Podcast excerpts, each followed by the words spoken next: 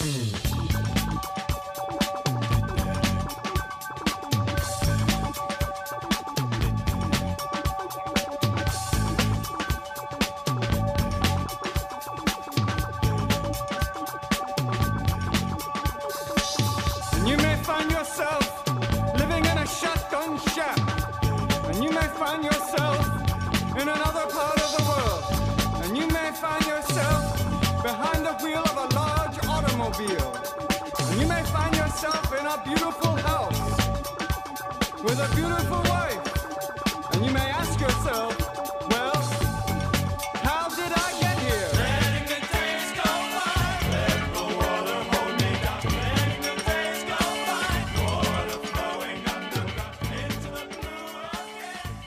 Hey, how's it going, everybody? This is Chris. Welcome to episode 158 of X Lapsed. And uh, well, before we get into it, I do want to say that I am very, very tired right now. Um, we had a health scare with our oldest uh, dog last night, which had us in the emergency vet uh, most of the night.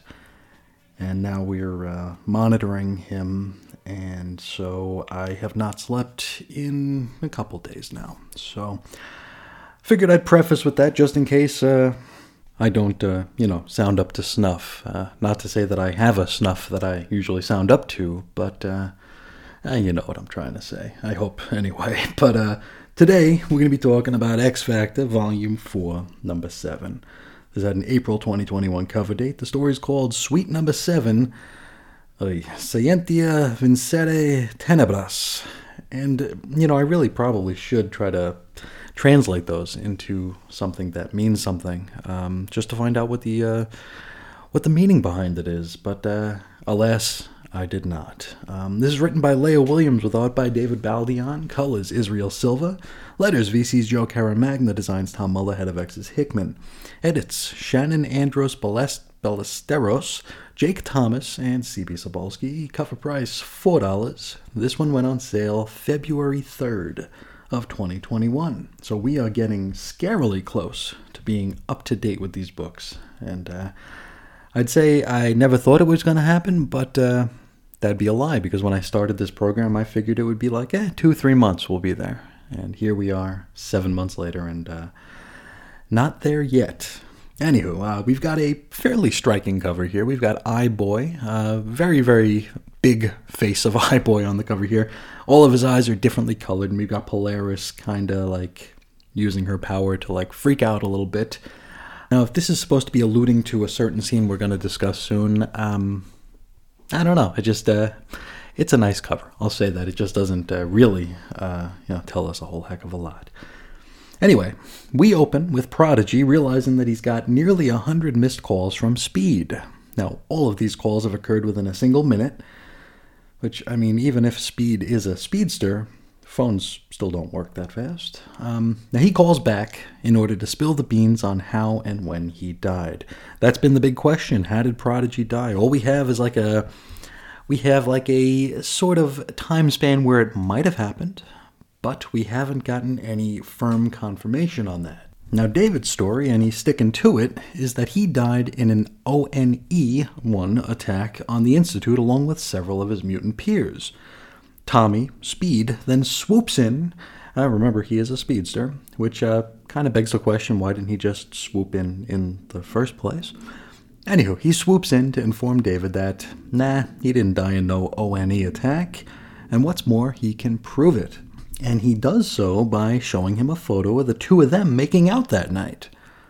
Now, David seems genuinely confused here, as if he's not purposely lying about this or trying to pull a fast one. The two fellas then decide, hey, you know what? We're here, we're on a couch, how about we make out some more? And so they do. Now, it's worth noting, neither of them know who took this photo in question. Uh, it was found on a weird social media account which tagged them, so that's how they knew that it existed. From here, we go to Not Quite an Info page, and it's a letter from Elixir of the Five to Prodigy. Here, David is informed that he was resurrected without a body, as this was pre X Factor verifying deaths and whatnot. They tell him that he was just on a list of mutants put together by Wolverine and Cyclops who were lost, And I'm going to assume that this is from maybe like the second half of the Rosenberg run on Uncanny, which I have still yet to experience for myself. But, huh, interesting stuff here. We'll talk more about that later. Elsewhere at the Boneyard, Daken, Daken, and Aurora with the Roll Eyes have themselves a flirt. Now, Jeanne-Marie is a bit worried that her feelings are being manipulated by Daken Daken's pheromone powers. And he informs her that, nah, it don't work like that. He can't make someone feel what they don't. All he can do is heighten or lessen a feeling that is already present. So, if Aurora sorta has the hot pants form already, he can in theory, amp it up a little bit. But he can't just like manifest it. He can't make her like or want him if she doesn't. To which she asks him for a kiss, and he refuses for now. Now, this scene is interrupted by North Star comically calling out to Akihiro. Here he's just calling Daken, Daken over and over again. Now, the thing is, uh, Daken, Daken is on a mission to trail Siryn. We know about Siryn from last issue. And so he's wearing flat scan clothes as to not draw too much attention to himself. And flat scan clothes are basically uh, clothes, you know, uh, clothes like we wear. Uh, I think he had a ball cap on as well. Now, John Paul gives Daken Daken the old brotherly talk, uh, you know the one, you know, the hurt my sister, I'll kill you, that sort of thing. He then sends Daken Daken on his way, telling him not to forget his fleet seeds, Next, double page spread of roll, call, and cred. The characters we're going to be paying attention to today include Northstar, Prodigy, Prestige, Eyeboy, Polaris, Daken, Daken, and Aurora with the roll eyes. Back to comics, and Polaris informs Northstar that Daken, Daken did indeed forget those fleet seeds. And we've got him on the phone. He's calling in. He's calling in from Alberta, Canada, having already followed Theresa through Barcelona. It seems like maybe Siryn uh, figured that she'd be tailed, and so she went to Barcelona as sort of a, a way to shake the tail here, and then came back through and went to Alberta. Now, Polaris relays this information to the team only since she's under Siryn's spell from last issue. She actually tells Northstar that Terry's still in Barcelona. To which Eyeboy can immediately tell that Lorna's lying, but he doesn't say anything about it quite yet. Northstar dispatches the team to question some folks close to Siryn to try to dig up any information that might be of uh, assistance in the situation. Now, Northstar heads over to David's room where he finds him with his uh, guest with benefits, Speed. Now, Speed, a speedster lest we forget, is quite the North Star fanboy, it seems. Oh, well, I suppose he will be by the end of this scene. He asks how fast Jean Paul can run, to which we learn that he can move faster than the speed of light which is either a big fat lie or Marvel's way of like truly making him the new Quicksilver since uh, he's not a mutant anymore. Now, Northstar has a caveat here. He says he can run that fast, but he never would because it would cause great distress to the planet, sort of like a like a garrote around the planet, as well as causing great distress to his own lungs here because he is a speedster, yes, but he's not like a man of steel, so his lungs could collapse. Now, Tommy asks a bunch of questions, and Northstar answers them, as well as a couple that Tommy didn't ask. He tells him that he's gay and rich, which, I mean, those are Northstar's defining characteristics for like 30 years now, so not such a shocking revelation. He tells Speed that he's welcome to visit the Boneyard whenever he'd like. Okay, question. Um, is Speed a mutant? I, I thought he was like the sort of kind of son of Vision and the Scarlet Witch. And if Wanda is no longer a mutant, would Tommy be a mutant? And if Tommy is a mutant, does that mean that Wiccan is one too? And if he's not a mutant, well, I guess uh, we just gotta hope nobody tells poor old Cain Marko that uh, he's been invited to hang out whenever he pleases when uh, poor Jugs can't uh, can't even step a single toe on the place. Now from here, X Factor questions some folks close to Siryn. North Star and Prodigy chat up Banshee, who is completely out to lunch on all things Terry. He doesn't even realize that she's died a whole bunch lately. So there's that. Eyeboy and Aurora question Dazzler, who it would appear is now bandmates with Siryn. Should someone with a sonic scream ever be in a band? I mean, I guess DC tried it with that Black Canary, uh, you know, series during the ill-fated pandering DC YOU year, so there is precedent. Uh, Northstar and Prodigy then head over to rattle poor Jamie Madrox's cage. Uh, naturally, there are a bunch of dupes in the scene because why wouldn't there be? Um, now, Jamie can't really help them all that much. He had a uh, he had like a one night stand with uh, with Siryn back during the X Factor investigation days, but uh, yeah, he can't really do a whole lot for them. And so the point of this scene, I think, is that we all just laugh at how useless and inept Jamie is and how his version of X Factor sucked in comparison to this one. At least that's kind of how this panel feels. Um, finally, Boy and Aurora check in with Havoc? Huh? He's palsy walsy with Siryn? Since when? Uh, whatever the case, he can't help them. Now, it's worth noting all throughout this scene, Daken, Dakin has been trying to call into Polaris, but she rejects his call each time.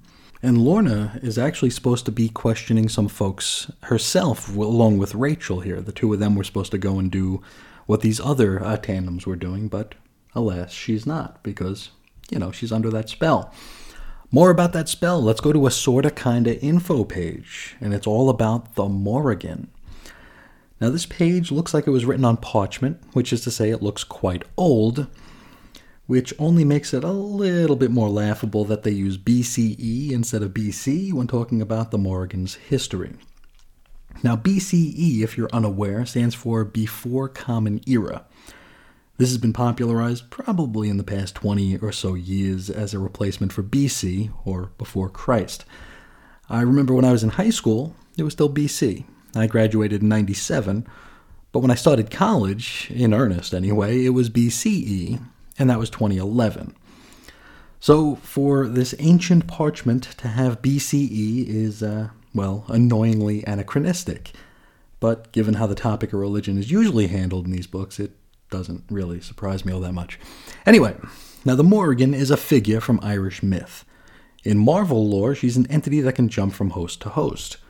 Siren was, for lack of a better term, infected by her back in X Factor number 244, November 2012 cover date, when she killed her former host. I honestly can't tell you if it's ever come up in the interim, because uh, I was away for some of that. Now, over the course of the next few pages, we get a scene of Daken Daken, and he's trying to get a hold of Polaris here. Uh, and as he's on the phone here, he's spotted by Siryn. And over the course of a couple of pages, he's beaten, just bludgeoned and ultimately left impaled on a pointed beam to die. Now, he tries telling her that uh, X Factor are already on their way. But she knows he's bluffing since she's got Lorna under her control, and she knows that Lorna will keep them as far off target as possible. We jump back to the boneyard, and Northstar's husband Kyle offers to let them use his public relations experience to help out. Now, this leads to him spending several panels discussing trauma and abuse, which, I mean, I'm not in PR, but I don't know how it connects. Uh, perhaps if Kyle were a social worker, this monologue would uh, be a little bit more fitting. Whatever the case, everything he says here makes perfect sense and has precedent given the nature of the subject at hand. Now, Rachel, she, she shows up and she asks if they're working today. Lorna pipes in to suggest that they already did work today. Remember, they were supposed to go question people. At this point, finally, Boy calls her out for being a big fat liar. Northstar then snaps his fingers and tells Rachel to fix whatever the hell's going on with Lorna. So I guess, uh, you know, innocent till proven guilty, huh? Hmm. Now, Rachel does some chrono skimming, while I think Lorna makes a derogatory comment about her sexuality. Maybe I'm wrong. Uh, Rachel tells Lorna that she'll be quick, to which Lorna replies, Bet you say that to all the girls. And then Rachel snorts. Uh, is this like a new wrinkle to the character, or just more current year X Factor being current year X Factor? I don't know, this just really feels a little bit forced. Uh, whatever the case, Rachel's able to deduce that Lorna has been sonically hypnotized by Siryn, and also all that Morrigan stuff as well. Lorna then turns back to normal and tells the gang that Daken, Daken is actually in Alberta, Canada. And so, lickety split, Northstar is there pulling Daken, Daken out of his impalement. We scene shift to later for some sexy time in a hot tub with Aurora and Dakin, Daken. While they make out, sex blocker extraordinaire Northstar comically calls out to his sister. During this scene, Daken Daken does the Wolverine thing of suggesting that being on Krakoa has made him soft. He's kind of kicking himself for uh, for losing, in this uh, confrontation with Siryn. He then asks why Northstar keeps interrupting them, and Aurora says that her brother is just worried about losing the people he cares about. And she relates this to his time during the age of X Man. Uh, Dakin Daken says that both of his sisters, Laura and Gabby, were also trapped there. Unfortunately, I don't have the context to really speak to much of that, though I do have several episodes of Age of X Lapsed uh, already recorded and ready to go. Um, something I was saving for an eventual uh, Patreon launch. I don't know if that'll ever happen, but uh, they're there and uh, they'll eventually, uh, if you want to hear them, you will eventually be able to. I came across one of those weird conversations with the better half uh, not too long ago where it's the question that every podcaster doesn't want to get from their significant other or, you know, stakeholders in their lives. It's uh, the old, hey, how much time do you spend on this stuff anyway? And then you have to kind of stop and think and realize, oh, yeah, I do spend a lot of my free time doing this stuff. And uh, it's hard to justify sometimes, but that's a discussion for another day. Um, we wrap up the issue with a jump to late that night. Daken Daken notices that the television is on in the living room, and so he goes to check it out and he finds Prodigy and Eyeboy huddled in fear. Now they claim to be the last ones left alive. Rachel's dead, Northstar's dead, Lorna's dead, and Aurora's dead. We close out with Daken Daken discovering the Beaubier bodies bleeding out while seated in, I'm assuming, a Celtic symbol. But that is a hell of a cliffhanger, and that is where we leave it. Next episode is Hellions, but for now, let's talk about X Factor here. Um, good issue, really good issue. Had a very, very good time uh, with this here. Um, let's go through some of our uh, our takeaways here. I think my main takeaway is the idea that Prodigy's death was not verified, um, and I mean they're really doing this in such a subtle way here, where it doesn't feel like it's a mystery, but at the same time, it definitely is a mystery. So it's not like insisting upon itself as a mystery. We've got Prodigy who th- thinks he's being completely straightforward and honest with everybody. He doesn't, he thinks he died in this ONE attack. And uh, maybe he did, maybe he didn't. We don't know. All we know right now is that the five, they never confirmed his body.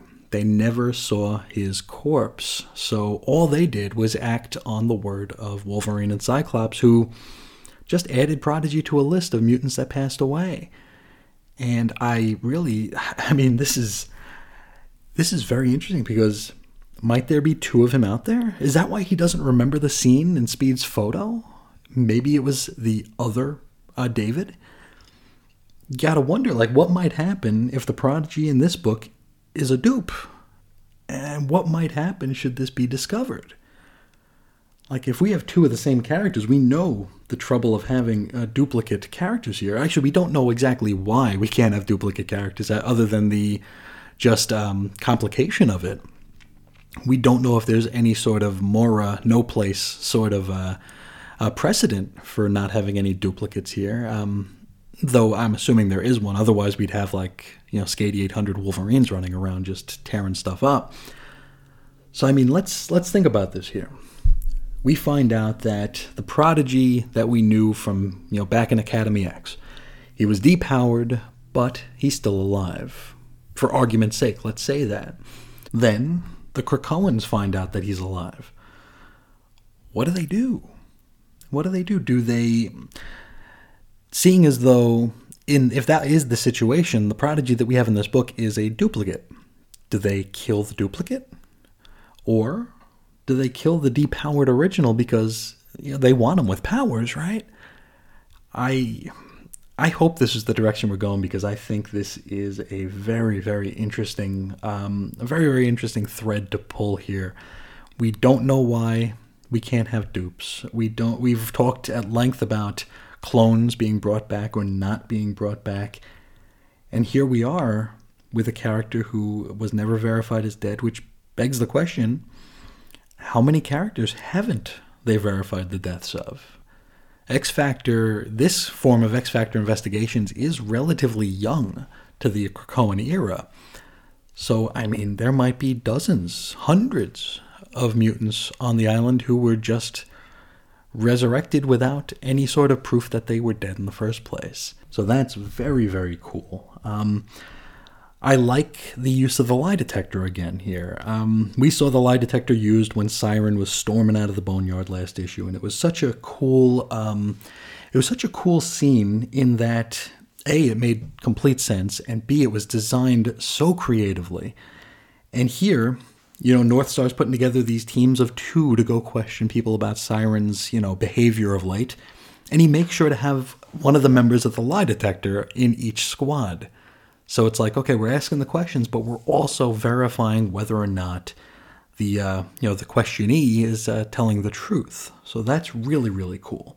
Uh, let's talk about Lorna and her um, her unwitting betrayal of the team throughout this issue. It was. I, I, think I've said the word subtle a few times already, but it was subtly done. Um, it wasn't, you know, she wasn't twirling a mustache or nothing. She was just like, she was lying. And the fact that she was lying in a room full of lie detecting mutants is really something. I, I really like the way that they did this here. Um, just sending them in the wrong direction and then not uh, going out with Rachel to, you know, ask some questions.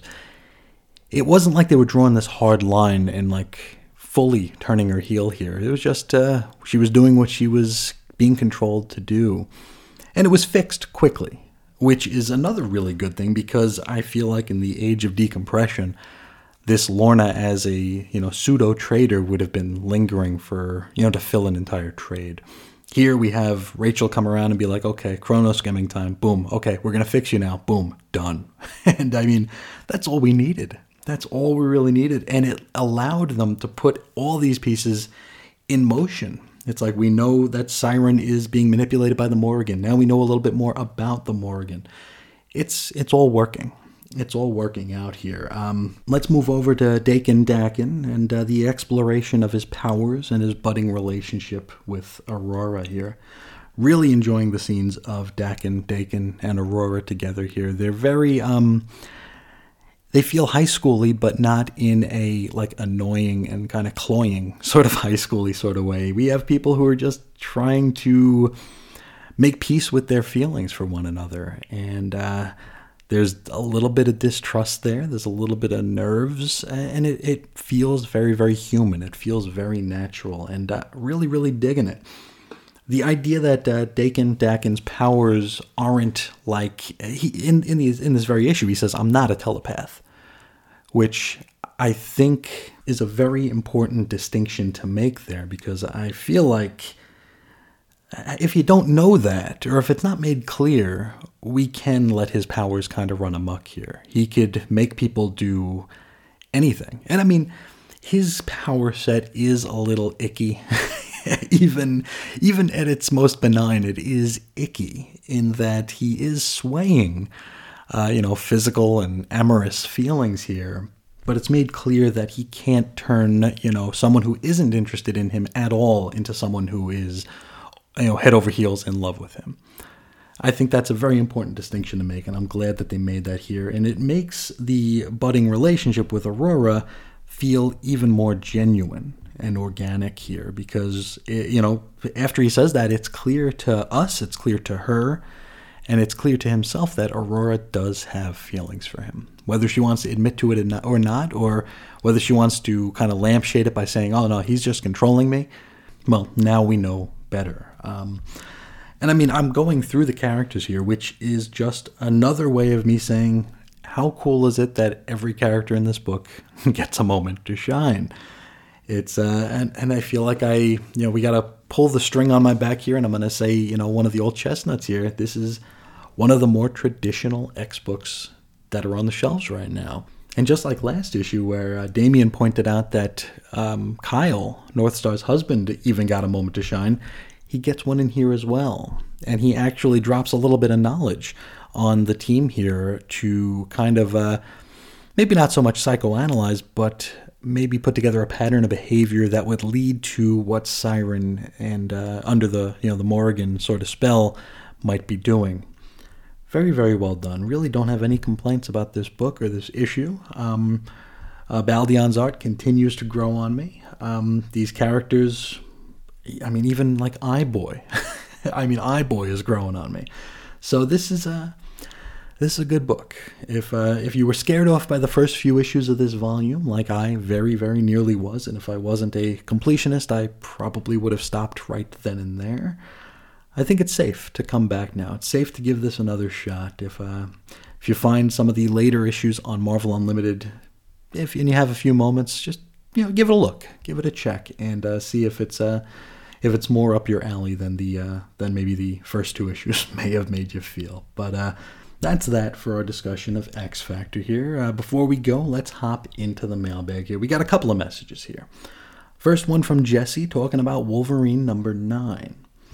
He says, Look at me writing about a Wolverine comic. Who'da thunk it? I listened to the episode on Wolverine number 9 today and I was lost.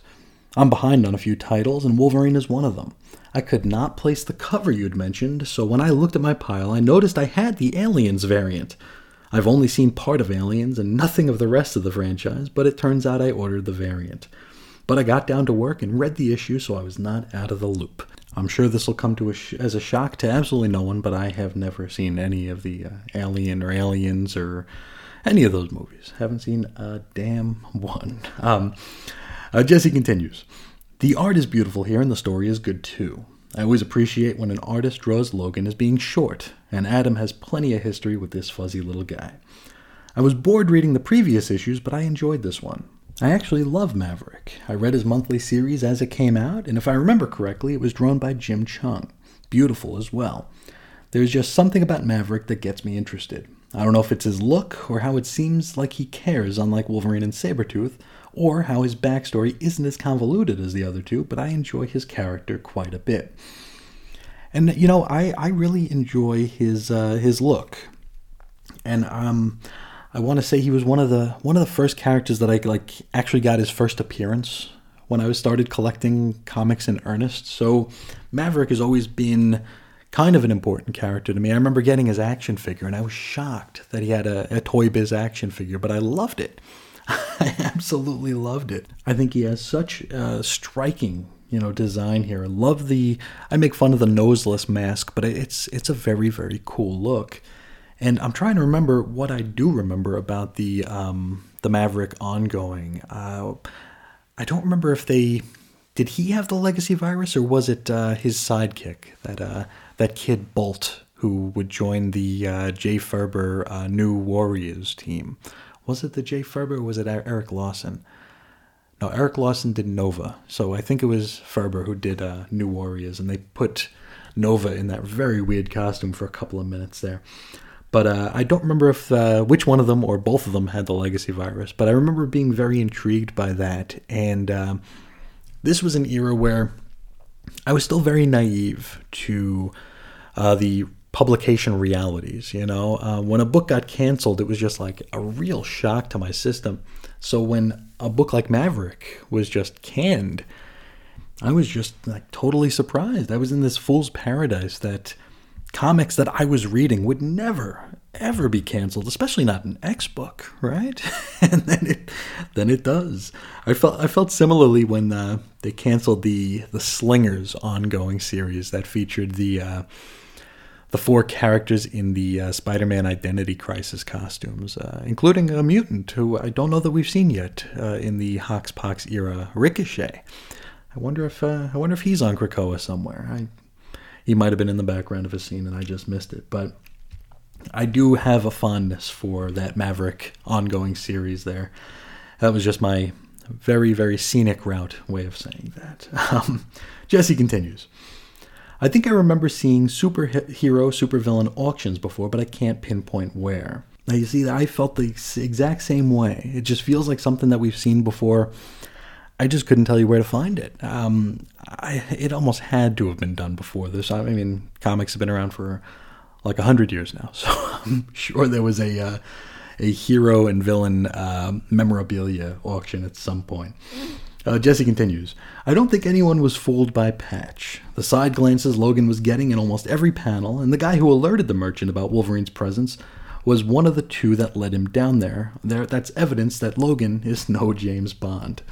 Yeah, I think you're right. I think you're right. I think I was looking for things where they weren't. Um, when I saw Dolores, you know, looking through her uh, her little uh, Google glasses there, and being able to figure out who this, you know, strange, short, little patched man was, I thought maybe that uh, maybe she maybe tipped off the the old merchant there, but I'm guessing it was probably something far more simple than that.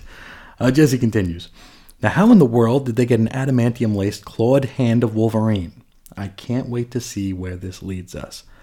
And I just hope it does lead us somewhere. I hope it wasn't just there as like a really cool visual and like a really cool looking cover. Because, I mean, I think that could be a fun story. I, I just don't know where they got it from.